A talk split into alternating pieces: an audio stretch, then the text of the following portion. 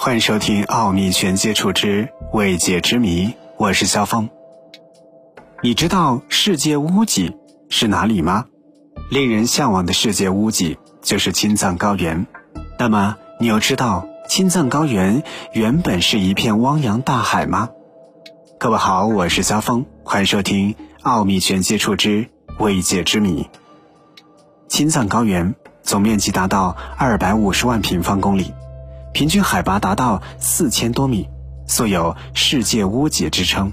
在广袤的青藏高原上，分布着众多的高山。世界第一高峰喜马拉雅山珠穆朗玛峰就坐落在这里。珠穆朗玛峰西北侧，也有一座海拔超过八千米的著名高峰西夏邦马峰，是世界第十四高峰。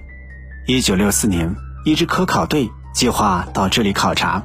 途经西藏定日地区时，科考队员发现了一副奇怪的巨大爬行动物化石骨架，骨架长约十米，四肢非常短小，有爬行动物的特征，但是整体看上去像一只放大了数倍的巨大海豚。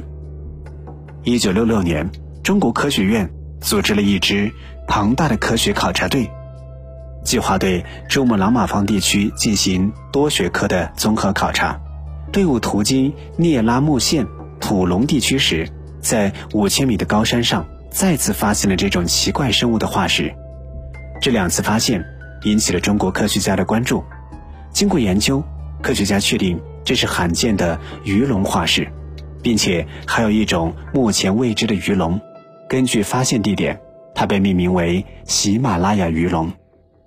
鱼龙是一种类似鱼和海豚的大型海栖爬行动物，大致生活在中生代时期。鱼龙的头部类似海豚，嘴巴又长又尖，长着锥状的锋利牙齿。鱼龙的身体呈纺锤形，尾椎狭长而扁平，擅长快速游泳。在侏罗纪时期，鱼龙的分布极其广泛，但是在恐龙灭绝的两千多万年前，鱼龙这一昔日的海洋霸主。就已经销声匿迹。鱼龙是典型的海洋生物，它们是如何飞上海拔四五千米的世界屋脊呢？难道青藏高原真的如藏民的传说所言，在很久以前是一片无边无际的大海吗？地质学上习惯把高原崛起的构造运动称之为喜马拉雅运动。人们根据各种地质资料推测。青藏高原的形成正是喜马拉雅运动的结果。青藏高原的地质历史可以追溯到四到五亿年前。这一片辽阔的土地形成之后，有时升起变成陆地，有时下沉成为海洋。大约在两亿八千万年前，青藏高原最后一次成为了波涛汹涌的辽阔海洋，被称为特提斯海或者古地中海。之后，特提斯海经历了几次不同的上升阶段，由海洋向高原逐渐演进。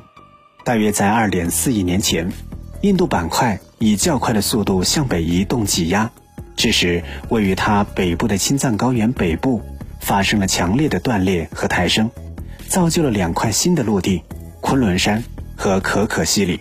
不仅如此，2.1亿年前，印度板块再次向北运动，像一把利剑。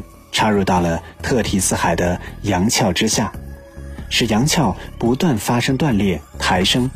北羌团地区、克拉昆仑山、唐古拉山横断山脉在这个时候成为了陆地。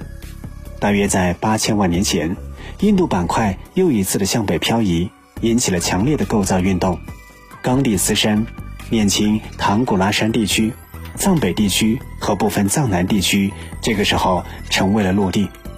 最近的一万年，印度板块仍然持续运动，高原的抬升速度很快，于是往昔的浩瀚海洋最后变成了目前的世界屋脊。其实，青藏高原的形成过程只是科学家利用有限的资料做出的大胆推测，人们不可能回到远古亲眼见证一块大陆的形成，所以这种推测是否真实，还需要实践来证实。喜欢我们的节目，不要忘记点赞。订阅和收藏，有什么想说的，欢迎在节目下方的评论区直接留言。奥秘全接触之未解之谜，我们下期节目再会。